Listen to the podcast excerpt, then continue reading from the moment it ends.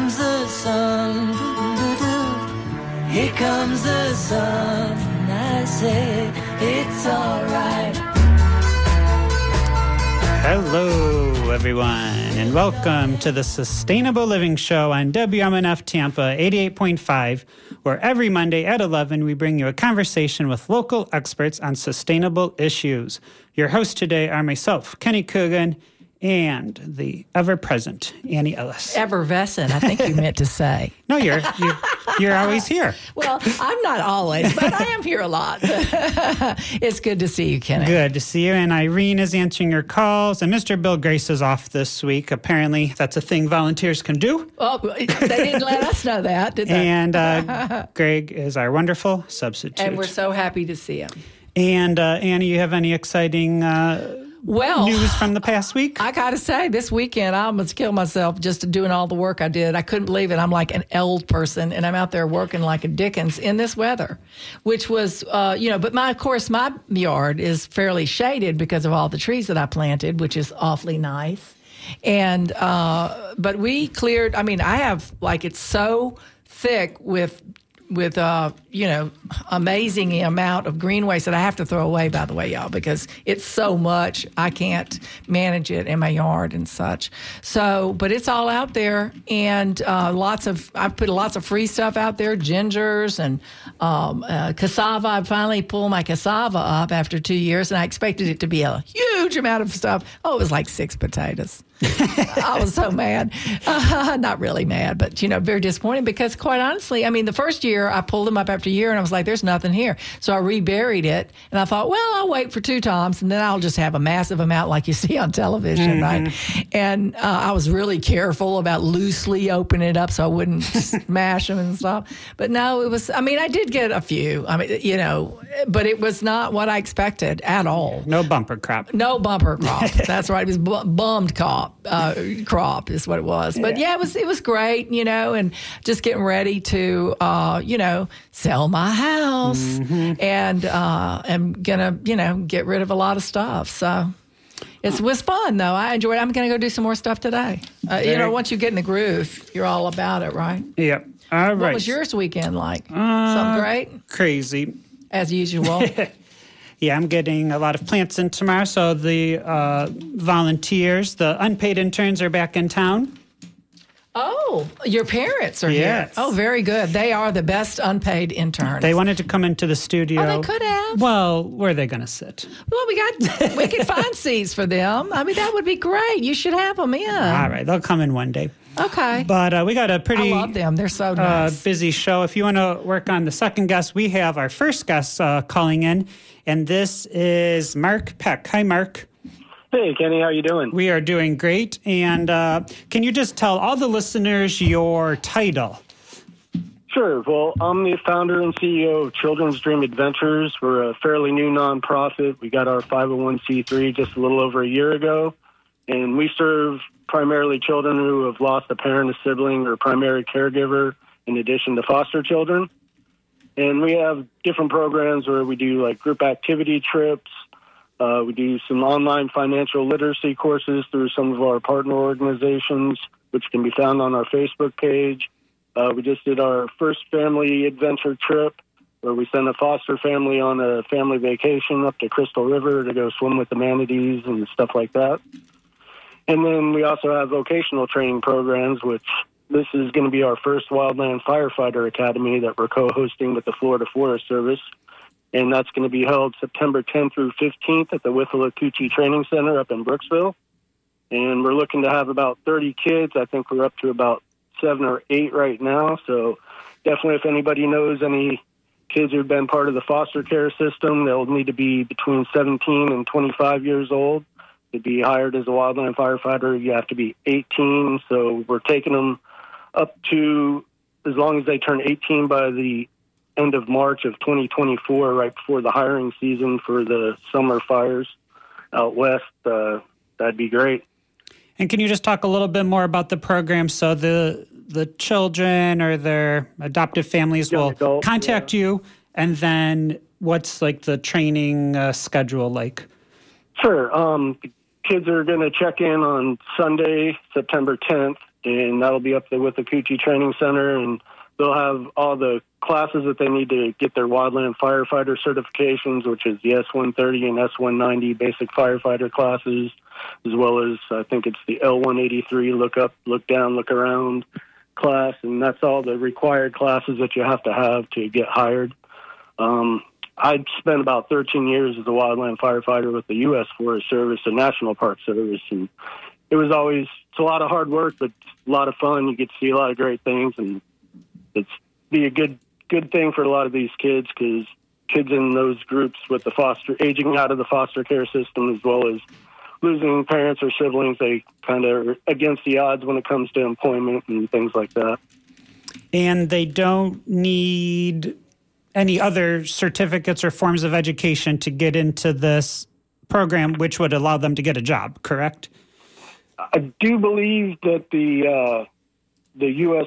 Forest Service, the government agencies, do require a high school diploma, but we don't for you to come in and take the class. So Okay. and everything's provided for them for free up there. They have dormitories up there. All the food's going to be provided. They just have to get themselves there and back. And where can listeners go to learn more or to register their kids? Sure, you can go to our website, www.supportcda.org, and that's Support CDA Children's Dream Adventures. And you can go there to find the link to the sign up. And once you go there, we'll send you a confirmation letter with more information. All right. Thank you so much, Mark. Oh, thank you for having us on, and have a great day. Yeah, you too. We appreciate it. All right. So, um, Annie and I are going to be talking a little bit about gardening today, and we might be talking about permaculture in a little bit. But before the show started, I told Annie that this Sunday, I love this so much. this Sunday is, we all say it with us, Greg, International Armadillo Day. Let's do that one more time. International, Armadillo, Day. Very good. Now, Annie, tell me how many different types of armadillos there are in the well, world. I don't know. Well, give me a guess. Okay, there's going to be we have the nine-banded armadillo. six.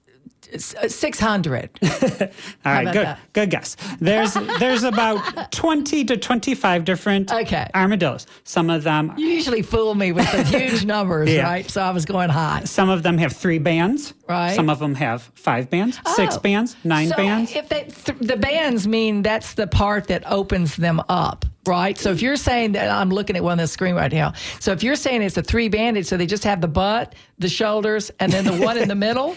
yeah, the stuff in the middle are the bands. Okay, so, if they just have one in there, that's that's uh, a, a tight little ball there instead Well, of well, the smallest number is three bands. okay. So that's interesting. So that means they would have the three bands in the middle. Yeah. Okay, so that'd give them a little stretch room. Yeah. Got it.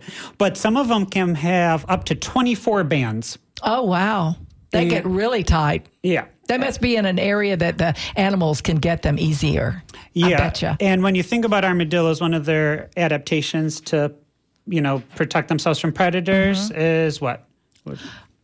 Uh, well, turning into the ball. Exactly. Yeah, they just uh, they you know uh, protect all their soft spots, their belly and all their you know soft spots. So their armor is all around them, and it, like it looks like a pill bug. Exactly. Honestly, it looks like a giant pill bug. But out of the 22 to 5, 25 species of armadillos, Uh-huh. only two of them can roll into a ball.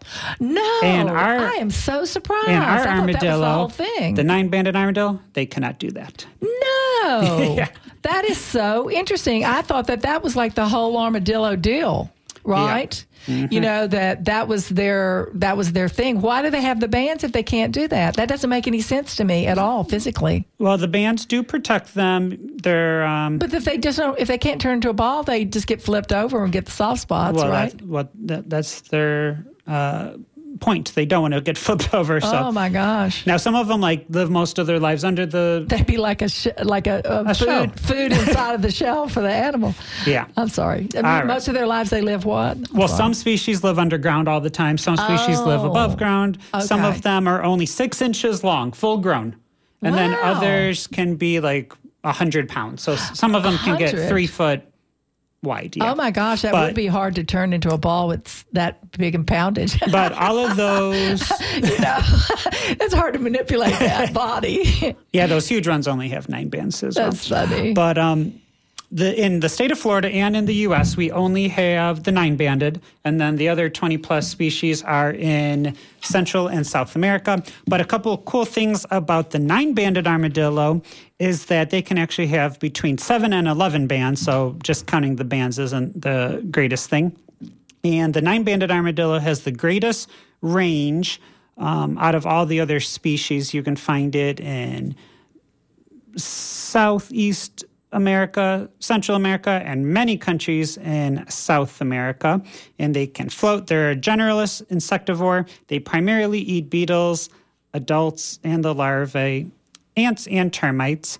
And they also eat a a wide variety of other things, such as small vertebrates, fruits, worms, bird eggs, and turtle eggs. And a lot of people are offended by armadillos. They think they're pests, but they do serve a good uh, purpose because they are eating those little critters. And then, of course, larger animals eat them.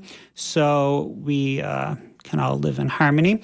And the nine banded armadillo, out of the 20 plus species of armadillos, the nine banded armadillo is the only one that can get leprosy. And a lot of people are concerned about that. But the only way that you would get it is if you shared. Uh, their blood with your blood. So unless you're like eating it raw or handling it and they scratch you and then they're bleeding though, you're not going to get leprosy. And uh, another cool thing about them is that the nine-banded armadillo always has identical quadruplets. So they always have four identical uh, babies, and they give birth um, after like 120 to 130 days. So armadillos are very unique. If you go to xenarthrans.org, and that is spelled X E N A R T H R A N S, xenarthrans.org, you can uh, get countless free coloring sheets, word cross puzzles, uh, mazes, and those are available in Brazilian, Portuguese, Spanish, and English. There's uh, digital coloring sheets, printable worksheets, and coloring sheets.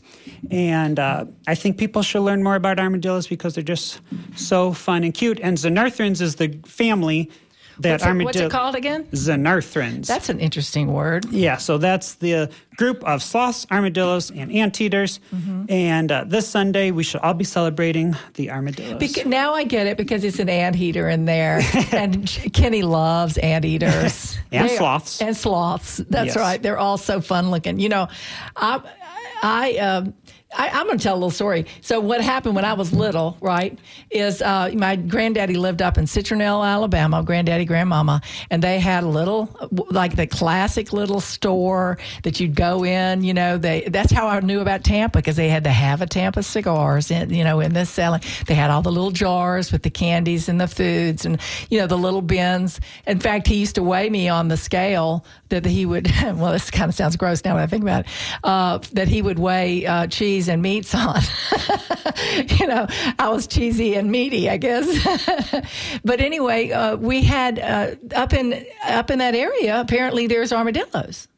Uh, so in the Alabama area, there's an armadillo. Uh, I don't recall if it rolled up or not, but I want to also it, say it, it didn't. it did not. Okay, well that Those ones are only found in Brazil. that oh really? They don't even do that here. Nope. Okay, darn it.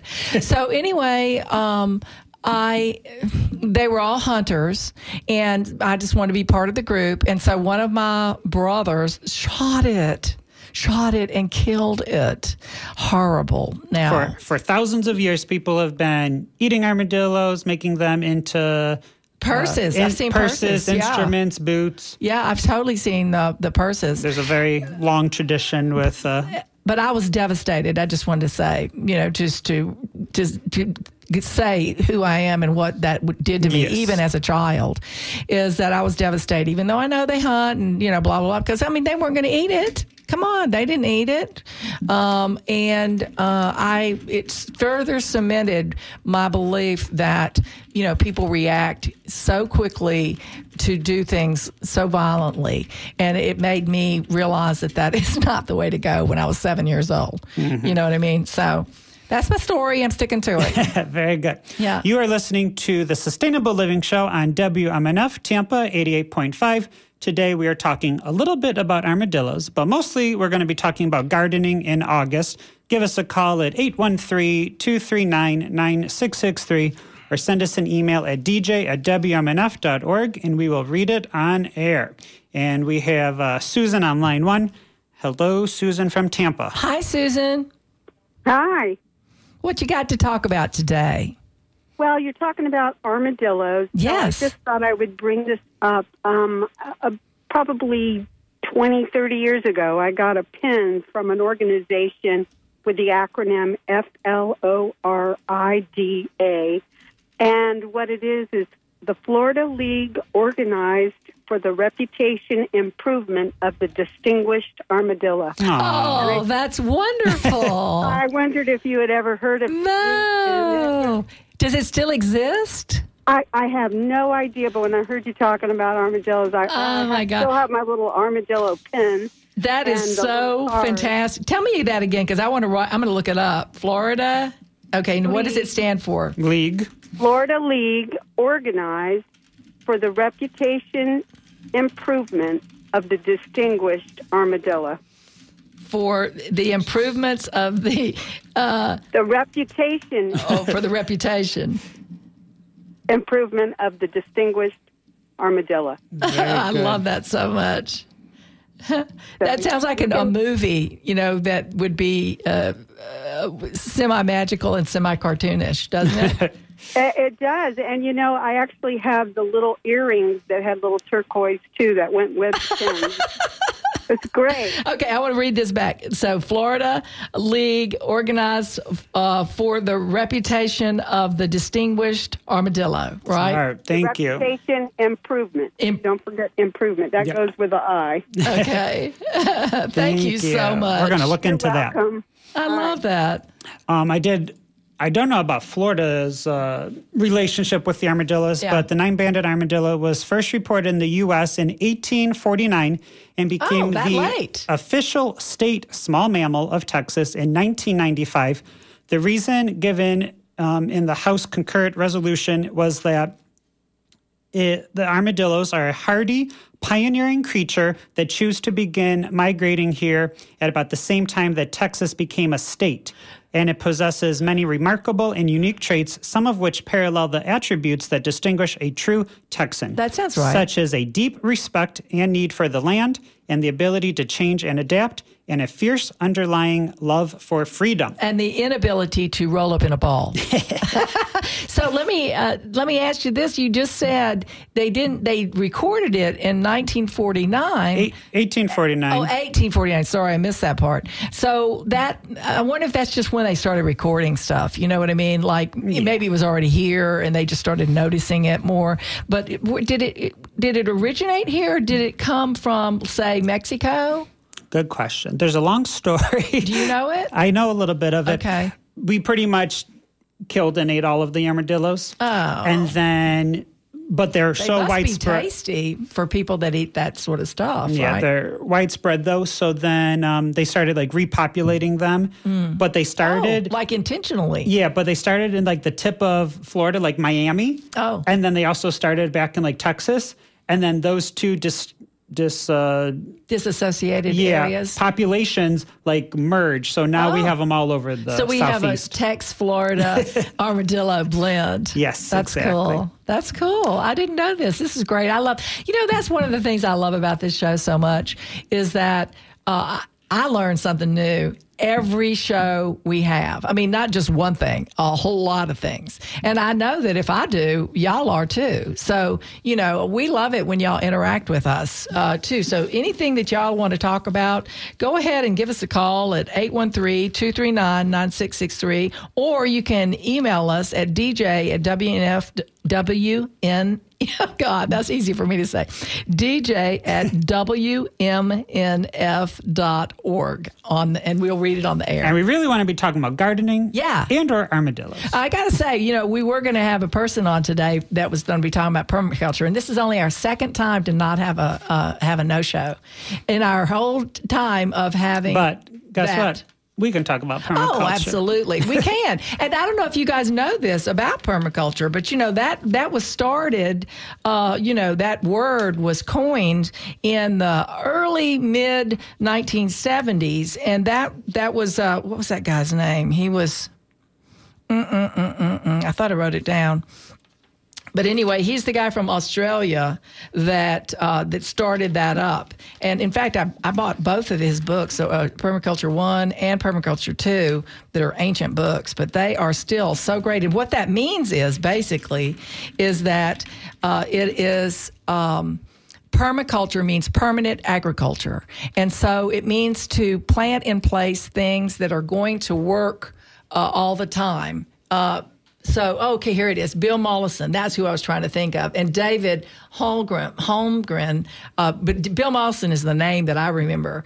And uh, so I think they just, you know, got together and then really started doing a lot of teaching. And they were beginning the whole thought process about not having um, agriculture that changed on a regular basis. So, you know, it was all about planting trees. It was about having uh, in the right places. It was about using the water that's there to, uh, they would, they would uh, do like little ditches to move the water to the trees. And then they would also do, you know, fish agriculture uh, or fishiculture, whatever that would be called. Aquaculture? Aquaculture. There we go. Thank you.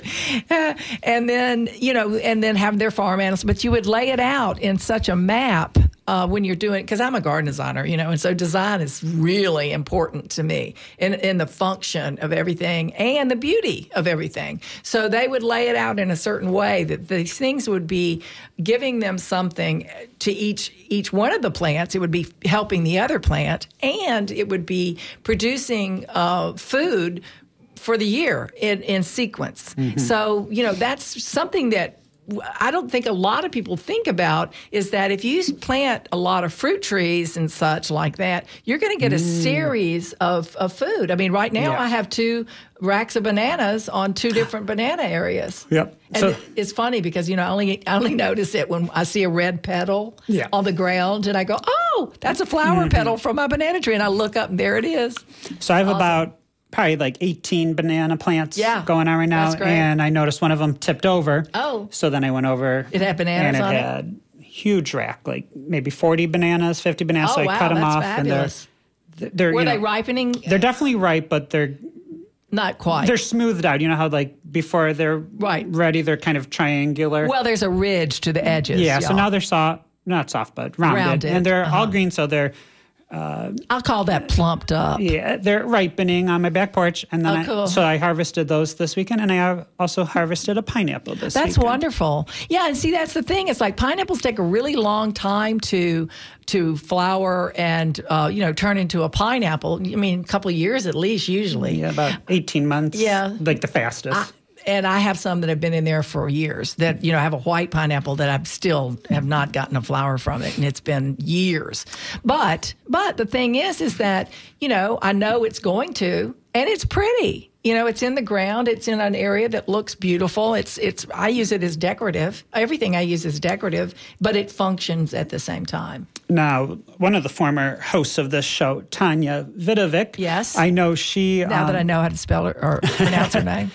I know she used to maybe go to like a place that would sell smoothies or something. Okay. And she would ask for all the pineapple oh, tops. Oh, right. And then she would just kind of throw them in her yard. Right. And then she literally had 300 pineapple yeah. plants growing. And she had it in a designated spot. Like there was yes. one place that she put all the, because they're sharp, y'all.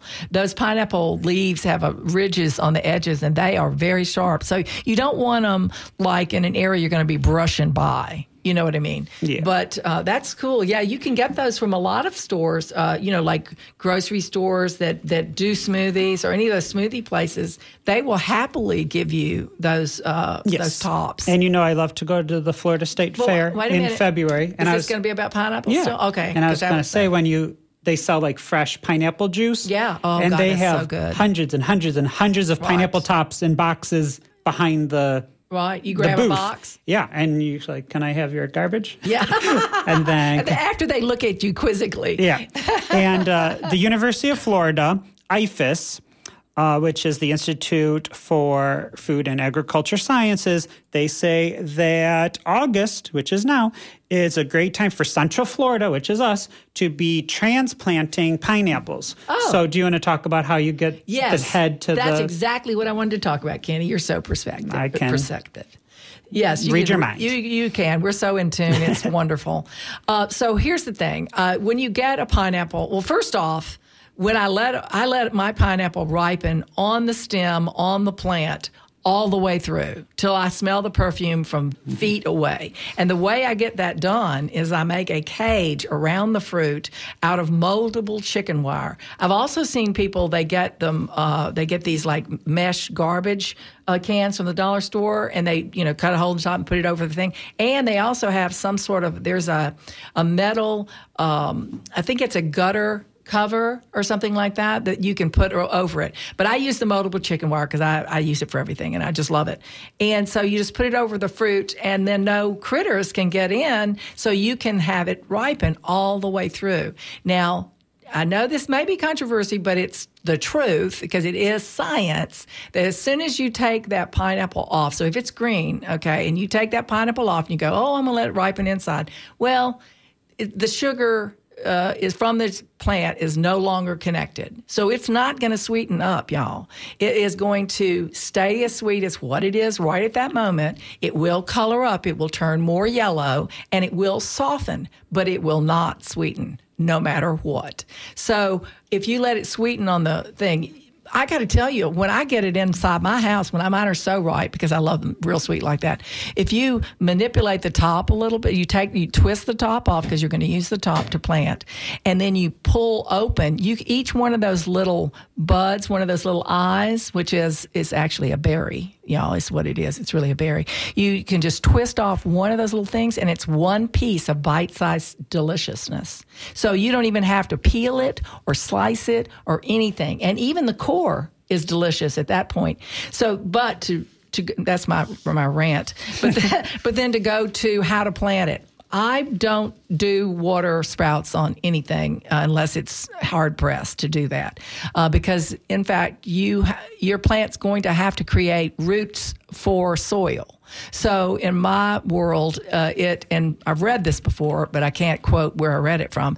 But it uh, it takes then twice the energy from the plant to be able to do that. So you know, I just peel off the bottom things. I let it sit for a little while to dry out, to callus over. Peel off the bottom pieces, and a lot of times you can see little roots started right at the at the core where the leaves get pulled, and then I stick it in dirt. Now that would just fall over. So I take bamboo skewers, the kind that you would make like little, uh, you know, kebabs or whatever, and I, I put them in like four ways in the ground around it to hold it upright. And so then it doesn't toss over. And then it has, because it takes it quite a while for it to grow roots.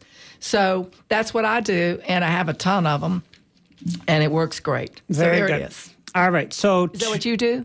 yep. Okay, I, cool. I mean, it's easy. Yeah, it is. It's so easy. And then it's permaculture because they just keep producing off the top, and then you, Permanent agriculture. yeah, and then you get the new top, and you just keep multiplying your little. And a lot of times on that original plant, you'll get new uh, babies, little keikis, is Hawaiian, uh, on the sides, and then those usually uh, bloom up faster. So you can even get them. You can stay on there, and you'll get smaller pineapples, but you can take those off and then replant them, and you get a bigger one. So that's for uh, that's from the UF IFAS. They're saying that we can transplant carefully pineapples in Central and South Florida right now. Now we do have a message about Larry in Lakeland. He says, "I believe an armadillo ate the yellow jacket nest that was in my yard. Oh, There was a hole with yellow jackets that stung me before." I knew they were there. I avoided the area for several months. Then I noticed an armadillo burrow in the area, and the yellow jackets were gone. I love that armadillo. That- and Go ahead. and uh, yellow jackets they're they're related to ants and armadillos are known to eat all those types of insects That is so cool. I bet it ate all the larvae, the babies, Mm-hmm. because those are juicy, delicious bites, and uh, and then it, then it no longer could produce, and maybe even irritate them so much they went somewhere else. yep That is super cool. I, I believe that probably did happen. I mean, not that to doubt that his story, Yeah. but you know what I mean. I think that that that sounds very reasonable. Especially if they're in the ground or near the ground. Sure. That's what they're doing. Yeah, and it's interesting though when you you talk about this stuff. This is how the world works. This is how the nature works. There is something for the other thing. Everything is like that. Like if you take one thing away, then you're going to disrupt that full circle of how it, it fits together. Like, you know, if you use pesticides, you're going to kill all the predatory bugs, so you're going to get a lot more of the pest uh, insects later Now, on. now, in a couple of months, if you go to xenarthrans.org, which I mentioned earlier, you can get uh, coloring sheets and activities Oh. sheets to celebrate armadillos this Sunday. but in a couple of months, when you go to that website, there's going to be this beautiful interactive map Oh. of all. I think 19 countries in Central and South America. You click on the country, and then it's going to tell you what armadillo, sloth, and anteater species are there. Oh. And then it's going to tell you the threats that they face, you know, Oh. their conservation status, blah, blah. I shouldn't say blah blah blah because I'm making it, et cetera, et cetera. It's very, it's very high quality, but a, a really big thing about uh, their threats Yeah. is pesticide use That because is that- because that's what they're eating. They're So, eating the okay. Poison bugs. So what now now that brings another point. So people think that they're just killing the insects and then then they have no done. more pests. Yeah. Yeah. But here's the deal, y'all. One of the things that, you know, bird well, mostly what birds eat are, you know, seeds and stuff like that, but they eat insects. And so if they're they're getting poisoned insects that maybe or maybe have died or not died yet, but they're still ingesting it, then they are going to take they're going to eat that make, make themselves sick and or kill their young by taking it to the house. It's the same thing as like rodenticide, uh, rodenticide, I think is actually the way it's pronounced. And so if, you know, if you're killing, trying to kill rats, which you should never put poison out for rats ever, uh, because what happens is the predatory animals then eat the sick rats and they die and and that it happened over uh, you know right in our face uh, for the ones that were over in Safety Harbor, and they uh, were nesting owls that came back every year for eight years, and they had babies every year for eight years, and then what happened is all the rodenticide, rodenticide again, uh, was uh, you know eaten up by them. They were eating up the rodents that were around the restaurants and such, and they died. All of them, the babies, the adults, everything. yes. So Very not, sad. not a good thing. Do not ever use rat poison. Use I mean it's not great, but use traps. But you know what I've used in the in the past, just to say, is I've used those electronic kind that just a battery powered. It looks like a little bitty mailbox, and it has a metal interior.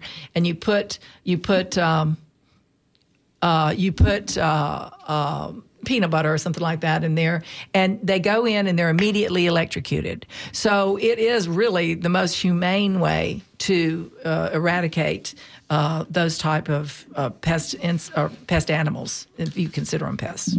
All right. We are the Sustainable Living Show. Yes, we are. and you are listening to WMNF Tampa 88.5. Today we're talking about armadillos, pineapples, and permaculture. and uh, if you want to be part of the conversation, give us a call at 813 239 9663 or send us an email at dj at WMNF and we will read it on air. now, Quite honestly, we're talking about anything you want to talk about. Yeah. So if you call in and you have a question or a, a thought or anything like that, we're on it. Now, CP in Palmetto, Florida says, well, he didn't say this, but I'm going to imply we're inspiring him, and he's cutting up a, his pineapple right now. Right on. He sent us some beautiful photos of Oh, his pineapple, delicious. and he said that it only took 18 months, which is There it is. pretty much like as fast What you as were you can, saying. as long as the winter temperatures just Right. kind of the same as like the bananas. Well, and that's a, that's another good point. It's like, okay, I have bananas on one side of the house, and I have bananas on the other side of the house. Well, I have actually three patches, but the one on the outside, the side of the house between another bigger house, uh, is more protected, and uh, the bananas that were into the time of winter were protected, so they didn't, you know, weren't affected by the the winter, and so then I had uh, great bananas, but the other side was affected by the cold. So these real tropical plant materials really need to be in a place that's a little bit protected. So that's a good way to think about it. When, this uh, weekend, I went over to my neighbor's house, Demi, and she has a beautiful, beautiful, beautiful permaculture style landscape. She also has lots of butterfly and pollinator plants. Oh, I love But Demi she already. has, I think she these two, um, they're kind of like the Florida type avocados. Oh, those waterier kind with the green I, skin. I Yeah. think they're um, like seed grown, but Mm-hmm. they're like 20 years old and they just started producing a couple of years ago. Mm-hmm. And uh, I, I know she told me this number. Um, I think it was last year she was able to get 125 fruits off of one tree. That's amazing. but it- previous years it was like two fruits or three fruits. You know, as they were as they were getting older. oh wow, what a jump! Yeah, it took a while. So we have an email, and then uh, so this weekend uh, I went over to her house and I looked up and I couldn't believe How many? There's probably at least another hundred, you know, this year. amazing. So I- a friend of mine gave me an avocado yesterday. Somebody gave them to her. That's the beauty about people that grow things. We're always giving stuff to each other. And so, anyway, she, I didn't want to take too many. She says it's a big seed, but it's really good. so I took it home, and yeah, it was like most of the thing was a seed, right? you should have took more. But I should have. But I. But anyway, I sliced it up and put it in with some beans and tomatoes, and I went out and picked some herbs, some basil, and some uh, flat leaf parsley. Put in some oil and vinegar, and and I toasted a piece of sourdough bread and chopped it up in there. It was delicious. All right, we got another uh, text message, and this is from Pete, and he says we have about a half a dozen avocado trees on an abandoned golf course in Oh, my wow. neighborhood in Seminole, and some years they produce and some years they don't. Do these trees interact with each other to promote growth? Of these delicious small size avocados. And the answer to that is that avocados can self pollinate, but they do fruit better if they cross pollinate with another tree. There's like a considered an A and a B. And a long time ago, you had to have both of those, but now eh, it's iffy. But a long, like I don't know, 25 years ago, I was looking it up for a client, you know, because she wanted avocados, and and if you had one in the neighborhood, Yeah, right, It doesn't have to be right next to it. exactly. But still, it's one of those sketchy situations. But to kind of go back to Pete's uh, question, Yeah. um, or you know, statement about some years they produce a lot, some years they don't. I think that's the natural cycle. That's I that I witnessed from my neighbors' avocado trees. You know, some years the temperature's right, the water quality, Right. the rainfall is right, Right. and then they're like, all right, Here it is. here it is, and then maybe the following year they they need a recovery period. Well, that's just what I was going to say. Is it probably just takes a lot out of the tree to be able to do something like that. That makes sense to me. That would take a lot out of me to produce 150 avocados, right? If I could, I would. but then, you know, you have to you have to have a period of recovery. So yeah, that makes a lot of sense to me. all right. Thank everyone for sending in your Yeah, emails. those are great. Now, for Central Florida, which is where we are, UF IFAS Extension also recommends easy to uh, transplant right now eggplant, endive, Oh, that's so good. peppers, I just did that yesterday. sugarcane, tomatoes, and tropical spinaches. Now, oh tropical my spinaches, you can throw them in the ground and they just. Oh, I I have every one of them, Yeah. right? And I don't do a darn thing. Except one of them, I got to say, my Sissoo spinach in one area gets mealybugs. And so when it does, I just cut them off to the ground, clean up the area, and let it start over because it's not that precious. I think we, we are a little, we act a little too much with being precious with plant materials. You know, a lot of people like want a baby, baby, baby. And if it's not producing, it's out, or I let it start over. And it really works out better because then I'm not spending all that energy and time on things that require so much work. So, uh, UF IFAS, like one of those things. So, you just talked about that, but I want to Yeah. talk about tomatoes. Oh, yeah. Yeah, So- that's the big one everybody wants to grow. Yeah, so I seeded them on July 4th. I think I mentioned that. Yes, last In the week. greenhouse. Right. And then, you know, after 10 days, they're an inch high. After Now his greenhouse is aerated, so I want to say it's Yeah. not like a, a, if you have a greenhouse, it's just a it's a hot box. It'll kill everything because it's burning yeah, it up. my door's open and the four vents are open. yes. Okay. Um, so after about 14 days, they were two to three inches. And then I started taking them out Mm-hmm. to get some air and to, Taking it for a walk around the block. and uh, you know to harden off because Sure. in the greenhouse It's too it's tender. pretty Yeah. stagnant and Yeah. they're like wow this is a pretty easy life Right. we're just going to grow as high as possible and then as soon as you take them out a little gentle wind right. They, they flop over. over, That's right. and uh, actually Way to callous them I think this little might have been two weeks ago when we were here at the radio station. I took my little baby tomato plant, Yeah. my Oh, seedlings yeah. out, and then I You came were, you home were afraid the rain, right? they were pulverized by the rain. So Yeah. then they went back in the. So I really dried them up. They went back in the greenhouse, but then In, um, the, in the recovery I room. in the recovery. but then I consulted uh, with my good neighbor Demi, Uh-huh. and uh, I said I could bury these all the way up Absolutely. to the leaves, but like right out into the raised bed. And she's like, yeah. So that's what I did. Uh-huh. That's what I maybe like ten too. years ago. Yeah. and because that whole stem starts producing roots. And if y'all didn't know that, that's one of the few things that do that. Most things you can only bring, you can only put dirt right where the root flare is, which is where the bottom of the stem connects to the roots. Otherwise, it'll smother. However, tomatoes are not in that category. So it's better to do what you just said. Plant it all the way up to uh, cl- about what about half an inch from the from the leaves. yeah. Yeah. All right, we got lots of lots of uh, interactions, Oh, but good. first we'll Great. we'll take a phone call Oh, from uh, Jan in Gulfport. Hi, Jan. How's it going?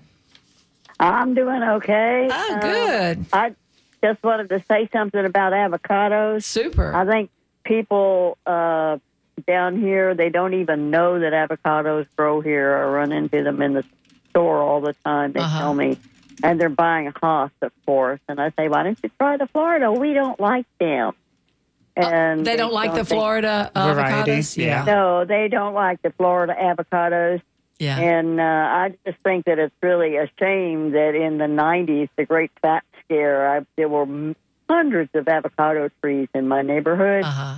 And all these people that aren't from here move here and they cut them all down. And I say, why are you cutting? Oh, they're fatty. We don't eat them and they're messy. You're right, messy. know, That's a word I hear a lot. Yeah, and so now I have to buy avocados in the store Yep. when my tree bears, and it really makes me mad.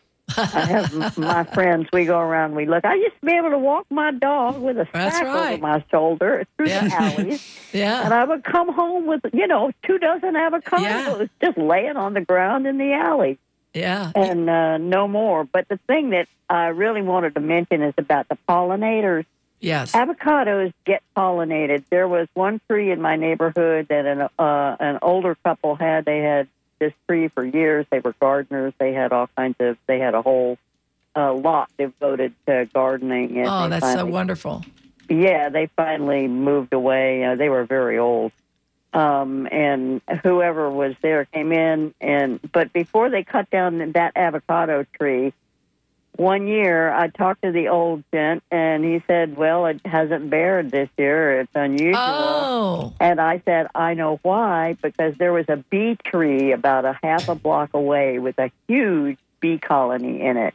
And the city finally came and cut down that Oh, bee tree. my goodness. And there were no more uh, bees to pollinate his avocado tree. That is so interesting because we were just talking about when you remove one factor from that circle, then it changes everything. Oh, it does. Yeah. One I factor. worry about them trying to eliminate the mosquitoes. What Oh, I do too. eat? I do too. I do too. Well, especially because it's spraying. You know, it's not. It's not. You know, just treating the mosquito. It's treating a lot of things, and so that's what I do worry about that too. Because people are so freaked out. You know about the four cases of malaria that we've had in in uh, Florida, uh, and they want to just eliminate all insects. It's it's crazy. That's okay. Down in Lakewood Ranch a few years ago, the people that moved there, they went to the wildlife, you know, FWC, and they asked them, "Could you please remove all of the alligators in our water pond?" we don't like them. Please get rid of them now. right? They were told, "Well, that's kind of impossible, ma'am." Right. they they were here first. yeah, no, I, I grew up here, and uh, you know, I'm like a third generation person Yeah. here, and it's just really Uh, appalls me what's going on around Well, here. But Yeah, it's the way it is. We just have to deal with it, right? We do our part. right. We do our part. That's all we can do is I our know, part. I think that Mother Nature has every time we go and invent something new, it's like, look what we can do. yeah. And I always look at it and say, gee, nature was doing that before you destroyed it, and I Right. now have to put it back. That's right. it's a very honest uh, reasoning. It really is. Well, thank you so much for calling. We Yes. really appreciate you. Shirley, thanks. Thank, Thank you, Jan. All right, now uh, we had Pete, but now we have Peter from Largo, and he says, I've had this dwarf variety of uh, avocado, um, a Wurtz avocado tree, for over a decade. Every year it has a lot of fruit, but every year almost half of it falls off. The most fruit that uh, he's been able to harvest is about 6 Any ideas why it drops the fruit? Well, uh, from what uh, my experience is with professionals in this field, is they just say that the fruit, uh, it, the tree only can handle so much, and it will drop what it can't handle. So you know there may be reasons. I mean, there could be like if you're putting mulch on top of uh, tree roots. Uh, all tree roots are seeking oxygen from the top. So if you are smothering that, then that will, uh, or put dirt on it, even even worse, is that will smother the tree. It doesn't have enough oxygen. So if you're doing that, make sure that you're seeing the root flare and the root tops uh, on the top, and you're not covering those up. That's a thing. And, And, then, and else? avocados can live for like decades and Oh, even yeah. hundreds of years. Oh, yeah. So I know, you know, you've you've invested ten years, That t- that's a very short period but it's a young plant or Right. it's a young tree, and Right. um, 10 years sounds like a lot to us, but it's not in reality. yeah. So like I was saying, my neighbor's seed grown, which is probably you probably have a because if it's a cultivar, it's probably a Grafted. a grafted one, Probably. Um, yeah, you are going to get fruit earlier, but you know, in the beginning, it's just fig- kind of figuring it out. And for some reasons that the fruit could drop is that the temperature. Yes. If we had, you know, if it's too cold for too long, too hot for too long, the weather pattern. And remember, we had uh, a huge long Free- drought. yeah. The drought could have easily affected that because we had a very long drought this year. And if you weren't watering your tree uh, during that route, that drought, I'm sure that that could have done Yeah. it. So I was just going to say water, heat stress could be Yeah, yeah. Some uh, reasons why. Yeah. All right. And then we got uh, And Greg, whoever the other guy that dropped off, please call back. We'll get to you. I promise. what are you talking about? There was somebody that dropped off the phone. I thought. All right. Okay, And then uh, I we, could be wrong as usual. she's making up callers. That's right. She wants you to I want you to call, call in. Hey, call us in. But we- we have- 813-239-9663. We have emails to get through, Okay, Annie. let's go. All right. Uh, this person says, Hi, I'm enjoying your show this morning. Good. I have recently discovered that purslane is a healthy Oh, yeah. edible that farmers think is a weed. So great. Do y'all eat it? Oh heck yeah! I got all ton of it in my uh, garden. So I have raised beds, like Yes. beautiful uh, cow trough watering things that I turn into raised oh, beds. those nice big metal ones. and I purposefully plant purslane, which is kind of like a weed, Yeah. in there so I can eat them. It's delicious. Now, you can stir fry it, y'all. I eat it raw a lot. I was just gonna say Okay, that. go ahead. I don't want to steal your thunder. Go ahead. well, well, we we're ahead. thinking alike. So Yeah, I also eat it raw. It's kind of salty, Yeah, it is. But you can just hit, take a bunch of little leaves and I like the salt. throw it in, Yeah. and then you can also saute it. Yeah, it's really good, and it's a n- different flavor to add to other parts that you're sautéing. So, like you said, it has a little salty flavor. So it's something you know, like if you can't eat salt much, in which I'm not supposed to, but I, I use the little finishing salt on top because it's crunchy and I like it. But that'll help you with getting your salty flavor. And uh, yeah, they're definitely good for you. They're rich in omega 3 fatty acids. But um, I also know that at some farmers markets, people are literally selling bundles of them. Oh, really? I didn't know, know, that. That's as- interesting. as a- as edib- an edible purchase. Yes. You know, I want to do say though that a lot of people get it very confused with the uh, portulaca, and the portulaca looks like that, which is the sunrose, which has the flower, which is a thing that you buy for decoration. Although I got to say, it's no good at night because the flowers close up. So if you're buying it for a night party, you're out of luck. So th- it's the same genus, but different species. Correct, and it's not edible. And so, and then there's also another wild one that's called Kiss Me Quick, which is uh, it has a more of a pointy leaf, and the edible purslane that we're talking, and that's not a, well, you could eat it, but it's not really tasty. But then the one we're talking about has a, a paddle shape leaf, a That's little, like little succulent. yeah, it's a succulent with a little paddle shaped leaf, and it has a tiny, tiny yellow flower on it. So Mm-hmm. that's the one that you want. You know, the other ones, okay, but it's not really the desirable. Do we have some, Ami? Yeah. All right. So Oh, we. We have uh, Milton from Hi, Milton. Sarasota. How you doing? I'm good, thanks. I'm really good. Good. You know, thank you for your show. You're welcome. I welcome. have to ask you that I just caught like the last half hour, but I I had two mature um, Avocado trees? avocado trees. Yeah, Mm-hmm. one like a Hass brand and one the bigger brand, the Uh-huh. bigger. Okay, for like, and we got fruit off of them for like 20 years. I mean, a lot. Right. Some years we got a couple hundred avocado. They were really large, mature trees. Fantastic. So one season they just died. Oh, They started dropping their leaves, and you could see it didn't look well. It looked sick. Mm-hmm. And they died. Well- they just died, like for no reason. well, there was a reason. uh, but you know, what the unfortunate part is, is that most people that don't know about plant materials or trees or anything like that, they it's too late when they start to notice the decline. It's usually decline to the point of no return. So that's what's very important about paying attention to your plant materials, your trees included. I'm talking about uh, closely because then when you see something that's a little off, you start looking. Always look under the leaves. Always look at the stems. Look at the roots. Look at the bark. All that stuff. It should be looked at regularly, and then you can ha- figure out what the problem is and do something about it. Because yeah, there was there's uh, diseases. There's specific bugs. There's specific diseases, but they have to be treated. So sorry. I'm very sorry that you If- lost your trees. no bugs, nothing obvious. I mean, I Well, really obvious. look really closely at it. Yeah. No, like funguses or. Mm-hmm. Did you have a drought around that same time? I don't Did- remember. well- no, but it's right by a pond. It's right by. Oh. Oh, okay. There must have been groundwater there. Right. And- And uh, did uh, is it a, your pond or was it uh, a pond that belonged to somebody else?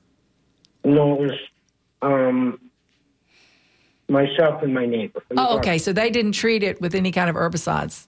No. Okay.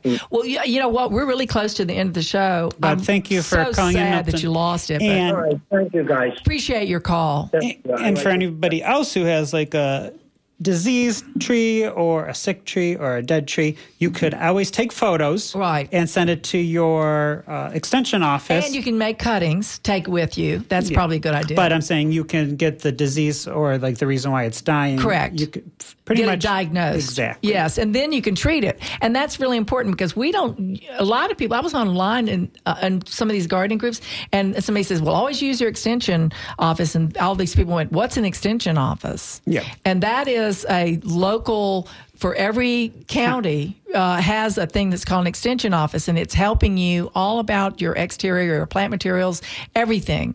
And so you just contact them. They do soil testing, they do uh, diagnoses, and a lot of things. They they're wonderful, and they have they have classes about all these too. So ch- use them. Yes. All right. Uh, Steve from Lake Wales says, Annie, please repeat your methods for protecting pineapples from predators. I didn't understand your explanation. Okay, so you take you get moldable chicken wire, which right, is from so the chicken wire- store. Chicken wire, not it. all of it's moldable. Now you want to get the soft stuff, moldable chicken It's wire. like wire, not the plastic coated No, one. not plastic coated. It's wire, but it's softer. And then you just cut it into a square that's uh, larger than the top and the bottom. And then you wrap it around it and you crimp it together so nothing can get in it. And you're covering the fruit or the the, fruit. the bromeliad plant and the fruit. I know. I just cover the fruit. Yeah. I don't even cover the green part. Yeah. I just cover the fruit that's going to be the part that they want to eat. And you make and far enough away that they can't reach in. Yeah.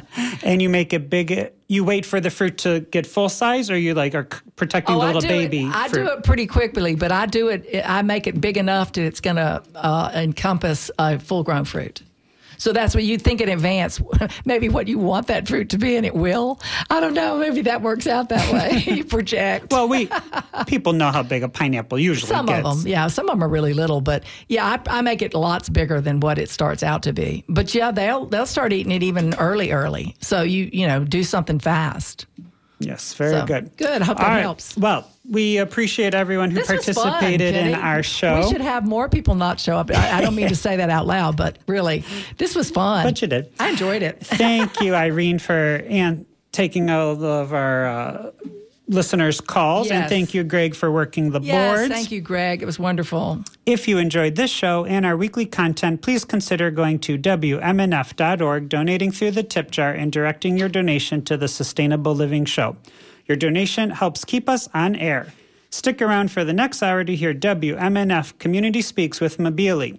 Tune in next Monday morning at 11 for the next Sustainable Living Show, where we will be talking with uh, Gavin Naylor about sharks and sawfish. That's gonna be He- interesting. He is the Florida expert That's on so sharks and sawfish, and we all know what a sawfish looks like. Right. It has that long snout with the things I remember from cartoons. And they can get over 20 feet long, which is kind of amazing. Okay. Follow our Facebook page, Sustainable Living WMNF, to stay in the loop. I'm Annie Ellis. And I'm Kenny Coogan. Remember, if you're looking for someone to save the world, look in the mirror. And this is WMNF Tampa. Bye bye.